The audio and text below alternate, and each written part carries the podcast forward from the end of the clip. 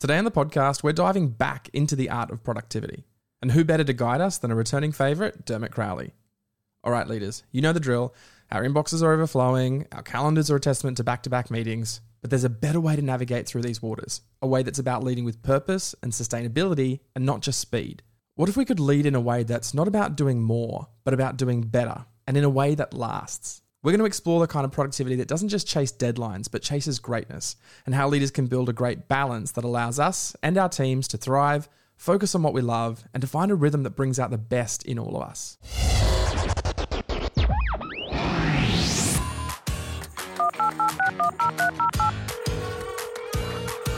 Hello? Hi. We'll do it live. Do it live! I can, I'll write it and we'll do it live! 10, 9, 8, 7, 6, 5, 4, 3, 2, 1. Liftoff.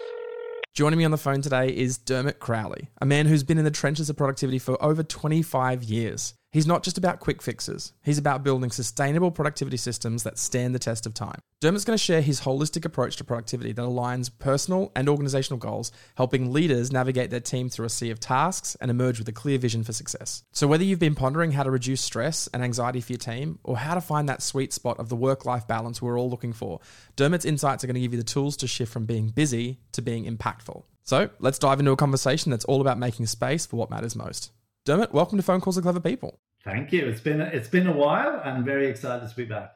Yeah, last time you were here, um, you had just written, I think, Urgent. It was that there was the book that came out, and then uh, I, I, still reference that conversation that I had with people all the time. There was a story you told about the email subject lines of urgent, urgent, important, and I, I make that reference all the time and, and re- reflect back on that conversation. I still, um, I still get a lot of. Uh, value out of having that conversation with organizations and it, it is still my passion subject, as it were. Just get me onto urgency cultures and organizations, and, and I can't stop talking about it. I mean, normally what I would do is start with some fast facts, but people have probably um, have been listening. They, they can go back and listen to your last episode and get those fast facts. To introduce the podcast, I obviously did the official formal bio, which is I don't know if you when you're a keynote speaker when they're reading out your bio, you sit there and you have to pretend like you didn't write it yourself, um, which I think is a fun moment. But I mean, if you were to describe the work that you do in your own words in a way that, uh, yeah, gives people a bit of a quick snapshot of who you are. How, how would you talk about yourself? Sure. Well, uh, look, I've been I've been doing this for uh, over 25 years now, and running my own business for 21 of those years. Over those years, my focus has always been firmly on productivity, and productivity for me is. Uh, both a, personal uh, consideration. So I work with individuals on the personal productivity, but it's also a uh, it's a team and an organizational consideration as well. So I'm, I'm often working with teams on on the, the group productivity and, and the productivity cultures. So I've got quite a holistic approach to productivity.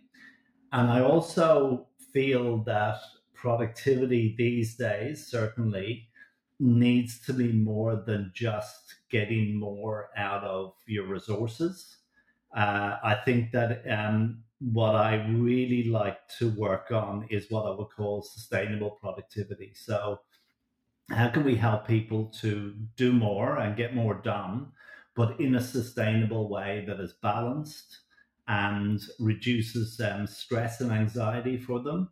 Uh, allows them to have a balance both in their in their work, but also a work life balance and allows them to work on the things that they really love to work on rather than feeling like every day is just a a, constant deluge of emails and meetings and busyness. I would love to know what you're seeing at the moment. We're obviously we're a little bit kind of on the other side of you know COVID and that pandemic. And one of the conversations I'm having regularly with people at the moment is they're kind of pulling people back to the office. They're deciding whether they can work from home. And right now the big emphasis from a lot of people is on what's their productivity. Can they be productive at home? Do they need to be in the office to be productive? And productivity is is just the word that people people uh, just keep pushing at the moment. But i really like that you kind of introduce this emphasis in there is it's not just productivity but sustainable productivity. I mean what, what are you seeing? What are the conversations you're having with people at the moment? Well look i, I think there's been two major aftertastes that have been left um, after covid. And they are probably an increase in email communications and communications in general. So it's not just email, but it's Microsoft Teams messages or it's instant messaging of some form. So people are quite overwhelmed by that. And also the volume of meetings um, that they're expected to attend. And while there were always productivity issues, um, COVID kind of put us in a situation where people were working remotely. So there was a need, or people felt a need for more control. So they introduced a lot more activity to give people a sense of, of um, oversight and, and control. So we had more meetings and we had more, more communications. And, and that hasn't gone away, even though we've gone back to a much more normal way of working, whether it be hybrid or whether people are fully back in the office. That hasn't gone away, and, and now we're trying to deal with the uh, the, the negative effects of that. I reckon. Uh, actually, Alan Kohler, um, the ABC financial journalist, um, just did a little piece last week um, on the, the productivity report that was given to government recently and, and you know the fact that productivity and when, when he thinks about productivity he's talking about from a macro point of view. There was a whole range of reasons why productivity has been declining in the australian workplace um, for the last few decades. And this huge report was given to government with lots of reasons why productivity was declining. But um, alan kohler said the two key reasons he thought that productivity was declining weren't even mentioned in that report, and they were the volume of emails and the number of meetings. So it's quite interesting that there is a lot of conversation around this at the moment. It makes sense that there's a lot of conversation around it. The, the, thing that I'm thinking about is when you talk about productivity, and especially the work that you do, the outcomes or the results of productivity. Uh, of getting better at productivity makes sense to a potential leader or business owner, which is we can do more. And I feel like that's a very singular focus around productivity. I guess if we were to talk about the why behind productivity from your perspective, is it more than just getting people to do more? I, I, think it is definitely, and and I think you know maybe COVID has been a part of this. I think we all had a period where we had to really deeply reflect on why am I doing this? You know, we all had a taste of maybe work life balance and and being able to work from home or maybe work a four day week and and feel like we we actually had some space in our world to focus on other things other than work. And so a lot of people questioned you know if i'm if i'm going to move forward how do i want to work? How do i work in a way that suits me? Now i don't think that's a selfish thing. I don't think people are looking for a way of working one day a week and then having you know six days where they're at the beach. But my belief is people want to do the work that they love. They want to feel like they're adding value and they want to feel appreciated. And that has always been more important than money or status or any of those things. So I, I reckon that um, one of the, the, the key focuses of any productivity intervention has to be how do we help our people to do more of the things that they are good at doing, that they love doing, and that really have impact for the organization. And I just think there's too many people who are sick of feeling like every day is just another urgent issue that they need to deal with, or another hundred emails that have come in, or an endless stream of, of unproductive meetings and just chew up their time. So well said. I, I really like that idea of if we can get productivity done right, it gives us the the capacity to do more of the things that are going to have the impact that we we want to make. When I think back of um, over your work, you've obviously got some great books. We talked about Urgent, which is the kind of topic of our last episode, but you've also got Smart Teams and Smart Work, and now there's a, a, new book coming out and like all good things like any great movie things come in trilogies Dermot. this is this is like the third of, of, a, of a trilogy and it's called lead smart. Now when i see smart teams i see smart work. I go is there another book in that? And lead smart comes out. And I mean, what's what's the what's the third book doing that the first two aren't already doing? So this is this is my Lord of the Rings, I reckon. This is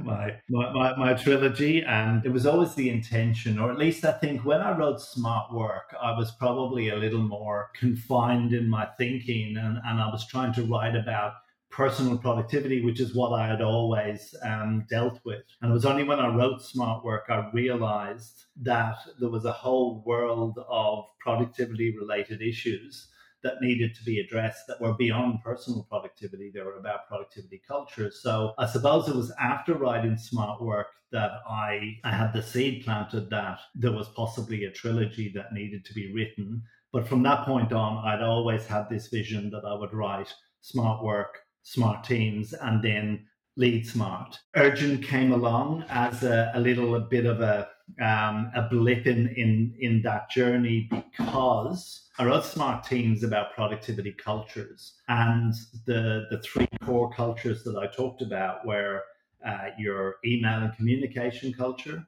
your meeting culture, and your collaboration culture. But urgency was a, a little subsection within that book and it was only when I wrote that little subsection, I kind of realized afterwards, and this always happens you write a book and then you, you realize that it, it could have been different. I realized that now urgency was actually a culture as well, but it was such a, a driving culture in most organizations that it probably did deserve its own book. So I decided to write that next, but I was always going to come back to Lead Smart. To answer your question, what does this do differently? I was very careful not to just regurgitate the smart work content for the leadership level. When I work with leaders, quite often they need exactly the same strategies that anyone in an organization needs. And, and they often face exactly the same sort of problems. So they're overwhelmed with email and they need to manage their inbox better. They have a, a busy schedule and they need to be able to manage their time and their priorities better.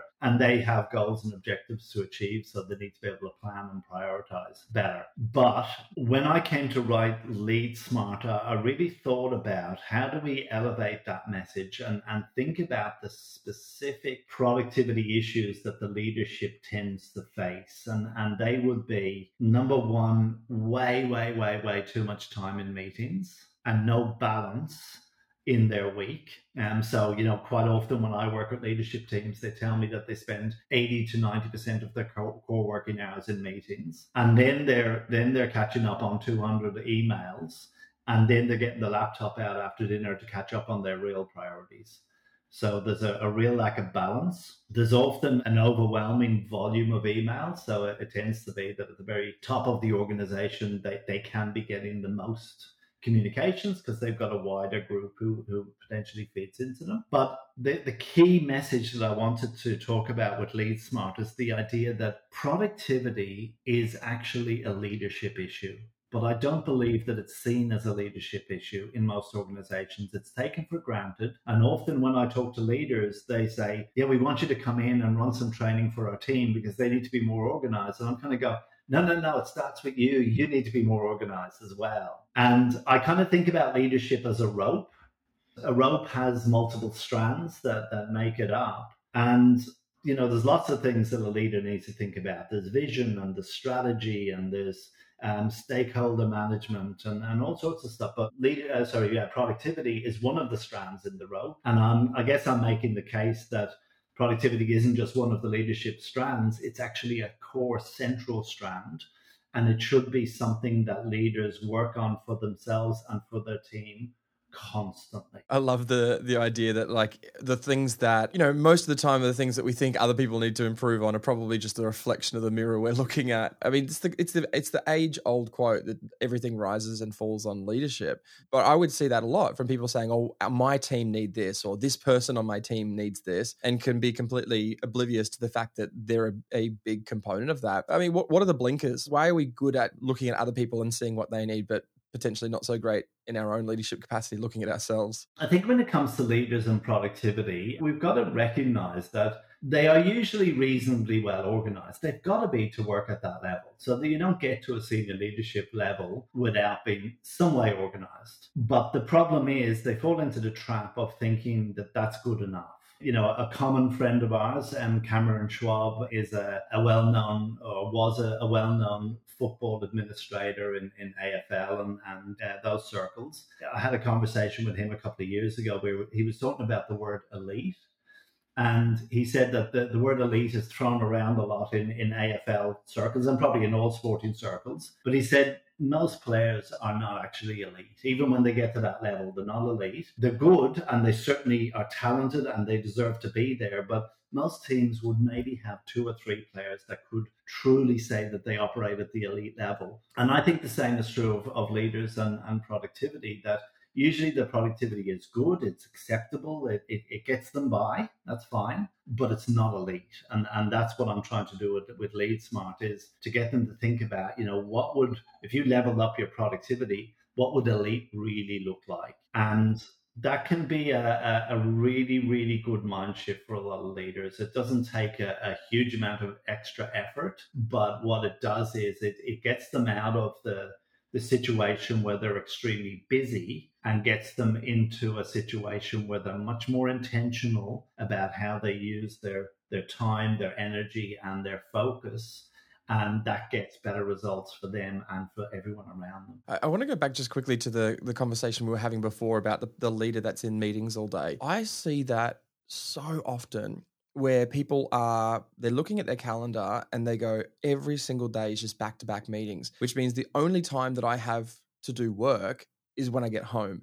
And then they're working out of hours they're feeling run down and tired. And i, I often say them like i'm like how how can you cut back on some of the meetings and they just they keep saying i can't do this. Do you see this kind of it almost feels like a helplessness from people. They're going they want to change but they just feel completely helpless and powerless to change it. I see a lot of and, and i want to be i want to be careful that this doesn't sound too harsh but i see a lot of victim mentality when it comes to not only their schedules but also their inboxes. So the same problem applies if they say, look, I'm getting 300 emails a day. There's nothing I can do about it. It's too much though. Yes, there's lots you can do about it. And, and there is, there's a lot that you can do about your your schedule if it's if it's what I call compressed. So that's one of the big problems that leaders have these very compressed schedules where they're just constantly back to back. Uh, I was on the plane last night flying back from Brisbane, and the guy across the aisle from me had his laptop out and, and I could see his calendar and he was scrolling forward over the next few weeks and that there literally wasn't a crack of daylight for for a month. And it was it was nauseating you know for me to look at that. But that's kind of normal for a lot of senior people. So what can they do about it? Um, well i think the first thing that they need to do is to draw a line in the sand or what I might call a line on the kettle. If you think about a, a, kettle for boiling water, if you look on the inside of the, the kettle, there's usually a line that says, do not fill above this mark. I think that's what we need to do with our schedules. We need to decide what is the percentage of my core working hours that I'm happy to give over to fixed time commitments like meetings? And what is the percentage of my time that I will fight to protect for number one, getting my other priorities done. Number two, doing administration, as boring as this sounds, but we need time to deal with emails and, and approvals and all of that. But thirdly, to be available to my team because often senior leaders are criticized because they're never available because they're always in meetings. Finally, I think they also need time to think and plan. And, and when I talk to leaders and I say, you know, what are you not getting time to do? They will often say to me, I'm, I'm just not getting time to think. Or when I'm thinking, it's in the shower, it's when I'm walking the dog, it's when I'm with the kids on the weekend instead of focusing on them. Especially because we're having this conversation from moving into the leader's responsibility, the leadership perspective around productivity. I'm running a, a program or I'm running a, an online coaching program, and we've got a couple of cohorts that have been going through. And one of the questions that we ask on week number one is what percentage of your time as a leader is spent doing transactional work versus doing strategic work? How much of your work is is output quantity and how much of it is outcome quality. And on average, most people are saying 30% strategic, 70% transactional, which I think is over uh, being generous in terms of like if you were to give the answer it's probably just bumping it up a little bit i would say probably most of their work 80% of their work is just transactional day to day work. And so I asked them, I said, okay, so what would it look like if you just took 30 minutes and put it in your calendar at the start of your week and you went you know some of them are business owners some of them went down to your local cafe before you went to work and spent 30 minutes and just thought about the future and the the look of shock and horror on people's faces that they said if my team knew that I was doing that I would feel so embarrassed because they were like you can't have that space and be the leader and this is something that I'm hearing quite a lot. Are you seeing anything like that yourself? Yeah, absolutely. I, I think that leaders should not feel ashamed for thinking like they almost hide their thinking away and yet it's what you get paid to do more than anything else potentially. I reckon that when it comes to you know having space in your schedule as a senior leader i think there's a journey that should happen that often doesn't happen. So when you start working as a junior worker you probably don't have a very heavy meeting workload because that's probably not the nature of your role. Okay, there's going to be some technical roles that will be very meeting driven, but most of the time, as a junior person, you don't have that many meetings. And then as you become a manager and a people leader, and you're kind of in the middle of the organization, the, the bell curve would go up and, and you would spend a lot of your time in meetings. But then as you become a senior leader, it should taper off again. And I would like to see senior leaders doing less meetings than they might have done 10 years ago when they were a middle manager. But often that's not the case. The curve kind of goes up and then it kind of either keeps going up or at least it plateaus at a very high level of meetings. So, you know, I guess one of the things that I try to talk to leaders about is you need to actually take the space and you need to not be ashamed of that and you need to lead by example and your peers and, and the people who are coming up um, and below you should be looking at you and going okay that's that's what a senior leader who's effective does one of my clients uh, shared this story with me, which is actually one of the catalysts for writing this book the way I wrote it. He he was a coaching client and he was a senior executive in a large organization in Melbourne. And he said the day that he realized he needed help to go to the next level with his productivity was the day that he bumped into the CEO of his organization in, in the corridor. So if you can imagine, Andy was maybe two levels below the CEO. So he was pretty senior, but he, he wasn't at that executive level. And he bumped into the CEO, and, and um, uh, the CEO said, "Oh, Andy, great to see you. How you going?" Blah blah blah. And then the CEO said to him, um, "You know what? We should catch up for coffee. I'd love to really, you know, understand what's going on for you at the moment."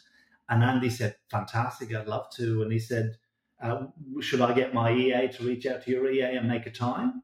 And the CEO went, "Nah, no, no. I've got my phone here. Look, I'm, I've got some time tomorrow morning if you want to catch up then."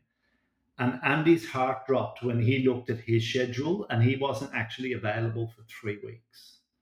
And that's when he knew that the CEO operated differently to him and he needed to level up his game now if he wanted to go to that level at some stage. I love that story. That is a perfect example of this desire to want to feel productive by looking busy and there are two very different things. The person who looks busy versus the person who's productive. I, I, read this article a few a few years back and it was called the conspicuous consumption of time. I'm not sure if you've, you've heard it or read it but those who are listening it was this idea that um, if you go back 20 30 years um, they talked about the conspicuous consumption of money which is how people perceive or see how you spend money. And so what people would do is spend money on artwork and rare things to demonstrate their wealth. And so it was the conspicuous consumption of money. And they said there's the shift to the conspicuous conspicuous consumption of time, which is how other people perceive our time. And like artwork was rare, it had higher value. Therefore, if my time is rare, it has higher value. Like if I caught up with you and said, you know, hey, we should catch up, and you go, oh, when are you available? go, oh, I've only got 15 minutes this week at this certain time. They go, oh, you, your time must be very valuable. And therefore, I have this conspicuous consumption of time, which gives me prestige. I want to know, do you think people secretly maybe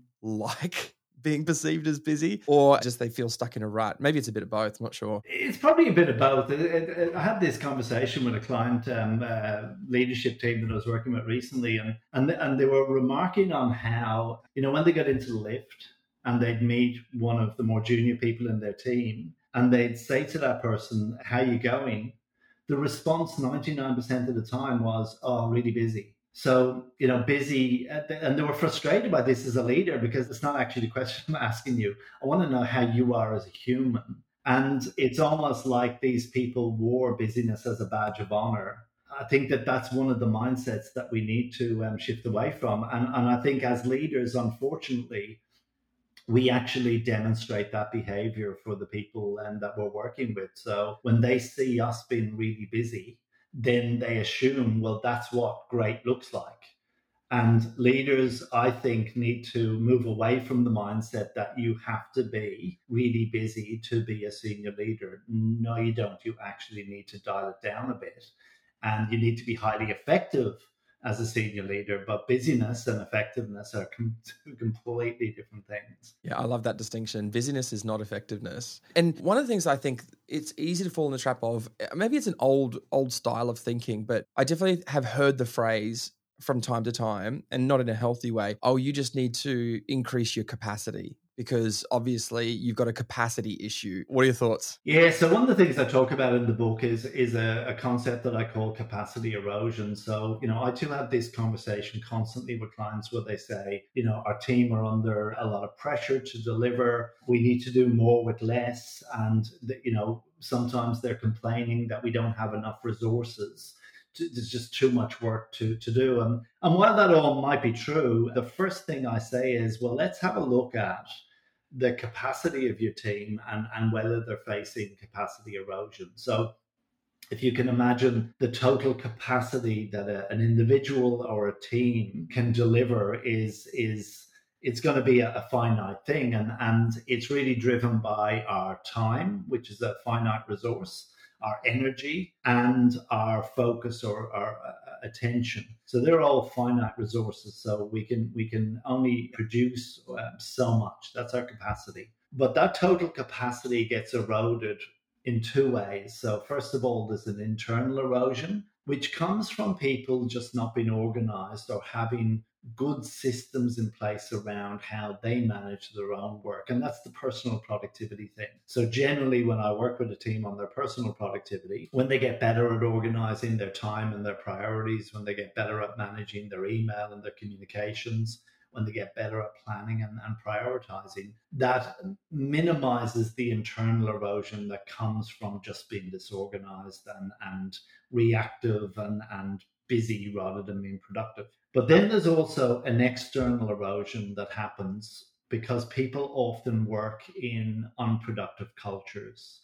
So, you know, you could be the most organized person that I've ever met, but if you're not working in a large organization that is very, very meeting driven and there's a pressure on you to be constantly involved in meetings and you feel like you've got no agency, that you just have to attend those meetings, that's going to erode your capacity to get other work done. If you're facing a deluge of 300 emails a day, which sounds a lot, but it's kind of, it's so normal in some organizations that is going to erode your capacity to get stuff done. If you're constantly dealing with urgency and reactivity, or you're collaborating on projects, but people haven't thought about how to collaborate productively, there's a lot of friction that is created that actually slows you down, just like the brakes on a, a car create friction to slow the car down. These cultures slow us down and they erode our capacity to produce work. So that's why I, really believe that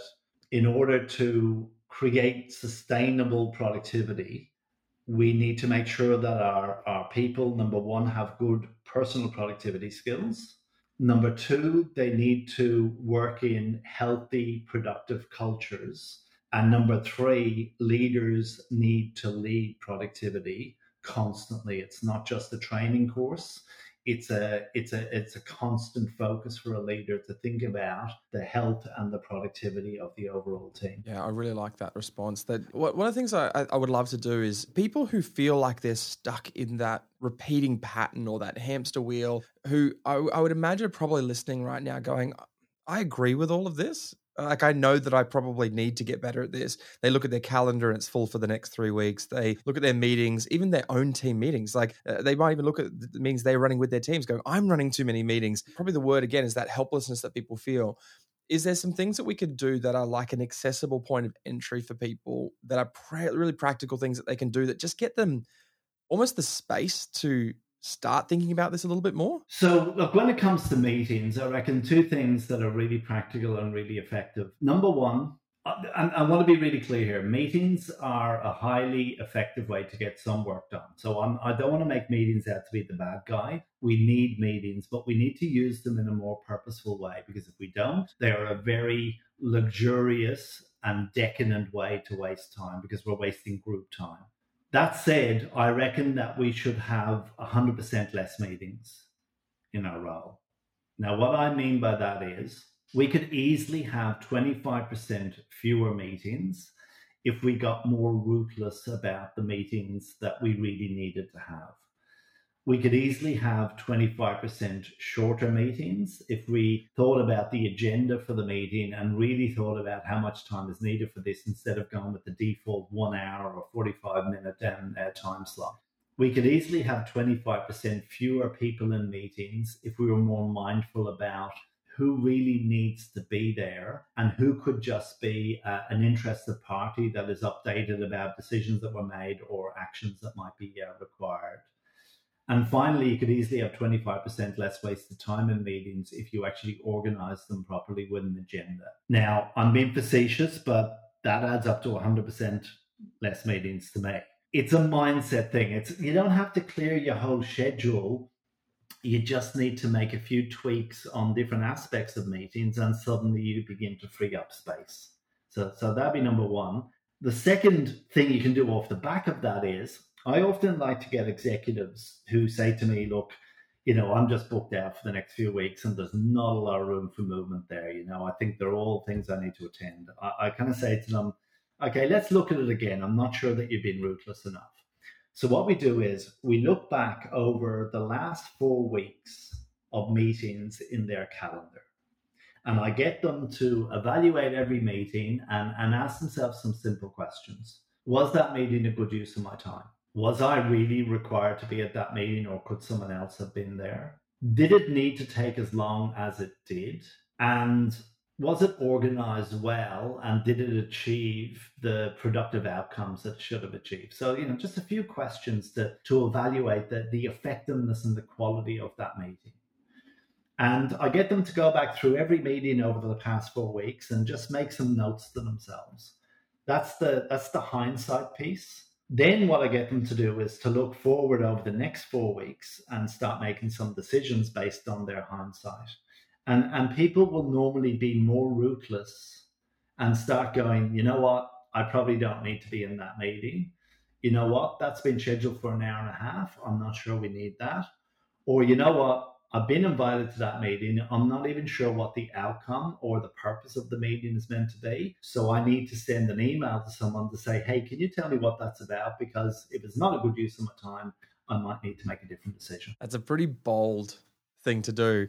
I I think it's fantastic. I was working with a team recently, and we were obviously uh, the work that I do is helping them define some of the kind of aspirations in, in what they want to create within their culture. And we were having this conversation with them, and they said, "Oh, we've just got a really like unproductive meeting culture. We just do too many meetings." And we were like, "Well, how do we change that?" And I think their biggest thing was they didn't know. They were just invited to meetings, and they kind of came up with this, uh, I guess, behavioral commitment that they said every calendar invite for a meeting is going to start with this is a meeting to context, so blank for the context, so that blank outcome. And it was just a one sentence thing at the beginning of every calendar email. And it, it seemed really good. But what, one of the things I loved about that is they actually said, as a leadership team, they said, this is not going to work if we accept meetings that don't have that. And they said, so our commitment is less about the tagline at the start of the event invitation, but it's declining the ones that don't have it and asking either for them to rewrite it or resend it with if when when it does have it. And they said this entire thing is going to be made make or break based on our ability to leaders as leaders to be able to lead this. Yeah, and look, I would say that that and that strategy or a variation of that strategy is a single one thing that organizations could do that would dramatically increase the effectiveness of their meeting culture is just insisting that every meeting invitation has some form of the purpose of this meeting is to achieve the following outcomes. If, if everyone consistently did that, it would really make a difference because what that does is it forces the meeting organizer to really think through do I need a meeting for this? Or, or what, you know, if we are going to have a meeting, what do we need to achieve? But it also allows the meeting participants or invitees to make a decision about whether they're actually the right person to be in that or, or whether they need to be there. So it's just good basic hygiene around meetings. But, you know, as you said, I, I really think that leaders need to lead from the front in this. And the minute leaders start white anting this by not following it themselves, then why would anyone else? So there's a couple of overarching principles um, when it comes to how to lead productivity in your team. Um, the first would be, first of all, do no harm. So the, the doctor's creed is first, do no harm. Um, I think the same is true for leaders. You know, don't be the one that is causing productivity friction for your team because you're busy and you're delegating things at the last minute or you're pulling people into meetings constantly um, at the last minute.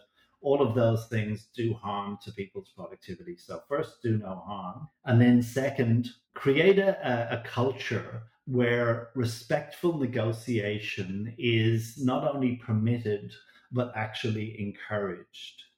So people need to be able to put up their hand and say, hey, I don't think this meeting is a good use of my time. And they shouldn't be penalized for that or get into trouble for it if it's a reasonable decision that they've made. And it's a negotiation. So we're not saying, you know, to people, just say no to every meeting invitation. Uh, it's it's about being purposeful and about feeling like you've got agency and also having the permission to call each other out because this is all about accountability. It's about being personally accountable, but it's also about um, holding each other to account. So that means that if you were my leader, I should be allowed to say to you, Shane, you are not following the team agreements that we've all agreed to.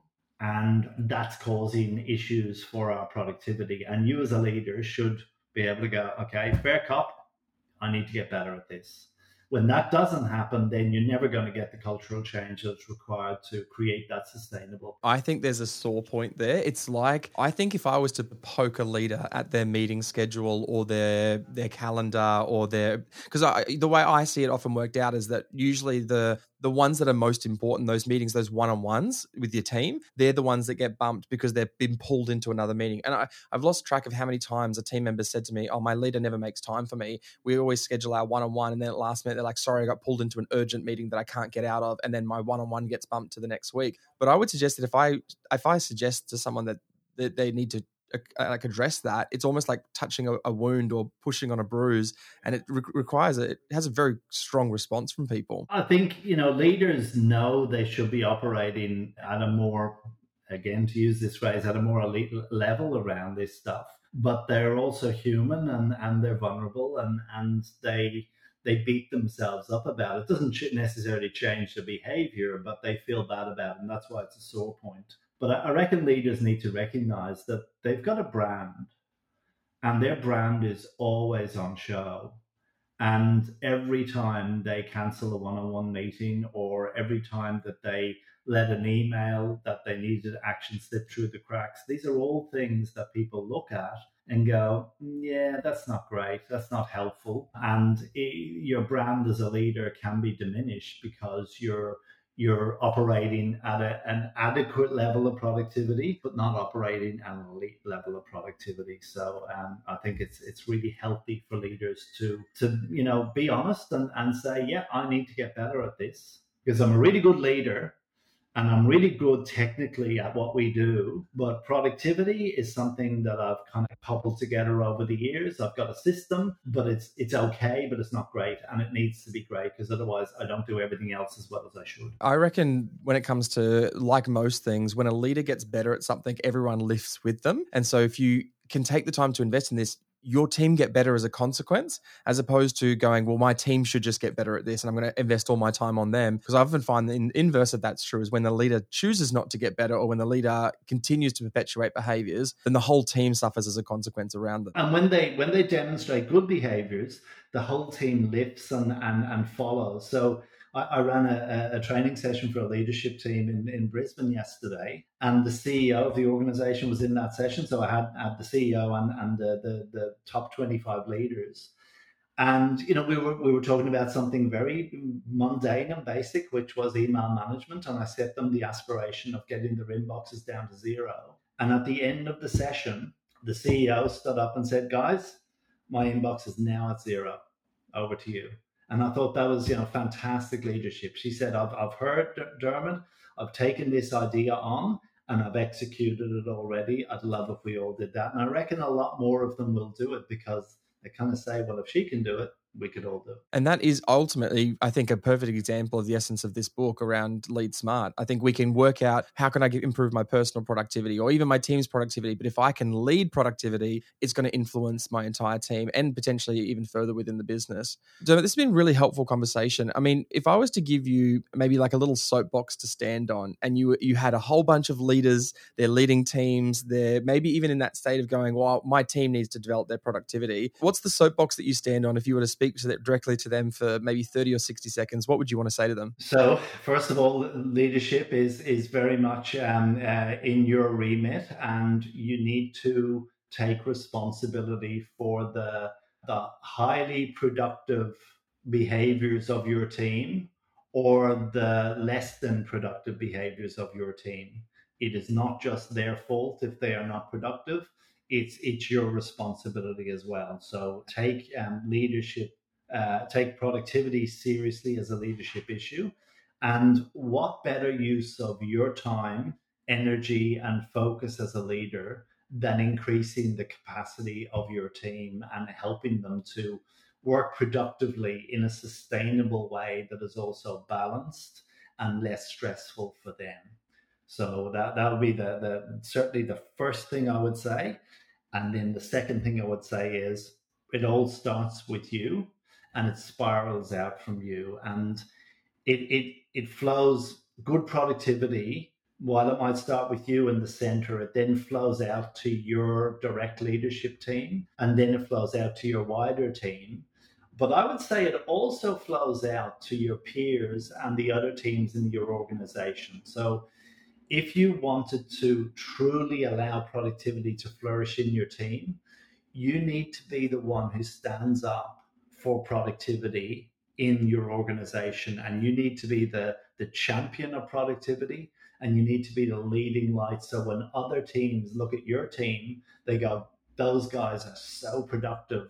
How can we be like them? Someone's got to stand up and do that. And, and i reckon that um, if every leader just kind of got excited about the, the potential of that, then we would see all boats lift with the same tide. What I love about that is is if you if you do all the things that you've been saying, not only are you more effective, but you have more time to focus on the things that have the most impact and ultimately your quality of life gets better. So you've got effectiveness, you've got impact, and you've got quality of life all improved by making the decision as a leader to say, I'm going to take responsibility for this and start to lead this, which I think is the the goal for all of us. Dermot, this has been such a, a, helpful. I was going to say this has been such a productive conversation. It's been a, I mean, it's a helpful and productive conversation. And I know uh, this new book, Lead Smart: um, How to Build and Lead Highly Productive Teams, is going to be the the third part of the trilogy, which people are going to love. And so they can pick that up in all good bookstores now and online. Where are the best? What's the best way for people to connect with you? Go to our website, which is uh,